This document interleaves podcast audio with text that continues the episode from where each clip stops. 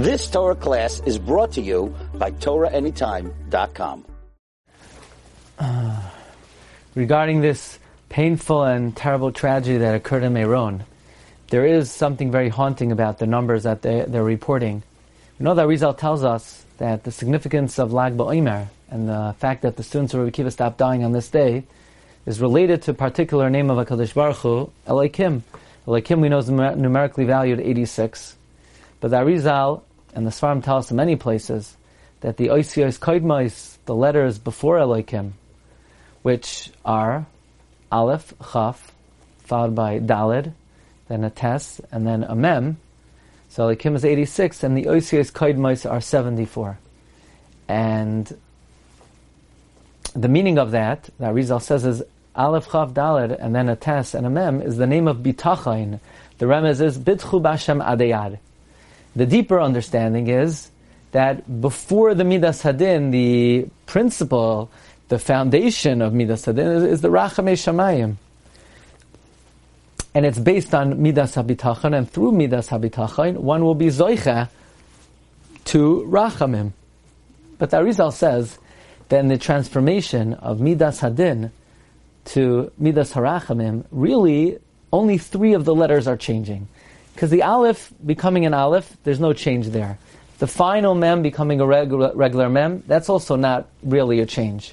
The real change is the Lamed, the Hey, and the Yud, which are the intense Midas Hadin, so to speak, is transformed into Rachamim in becoming a Chaf Dalet Tes. Amazingly, the Arizal says Chaf Dalet Tes is 33, Lag BaOmer. So on the 33rd day, which is the ultimate transformation of Midas Hadin to Midas Harachamim from 45 to 33, that was the ultimate bitachon, the ultimate rachamim. That's why the students of Rabbi Akiva stopped dying. But this year we were not zoicha to that great rachamim of 33. Instead, we were nebuch, struck with 45 victims. What a haunting uh, symbolism, what a haunting message that on this great day of Lag BaOmer, which is the day of pure Rachamim, we were not Zoicha this year to that Rachamim. We were Zoicha to the original Midas Hadin of 45.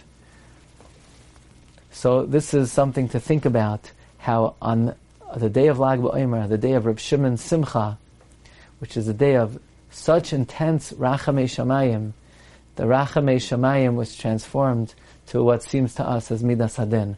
Certainly something to consider, something to think about, and make us feel in an even more compelling way that, of course, this is the Yad of HaKadosh Baruch Hu, and the Rebbeinu Shem is speaking to each and every one of us. May we all be Zoicha to do the proper Teshuvah Shalema, and may we only hear Besurais Taivais Lanu Ulachal Yisrael. Amen. You've just experienced another Torah class brought to you by TorahAnytime.com.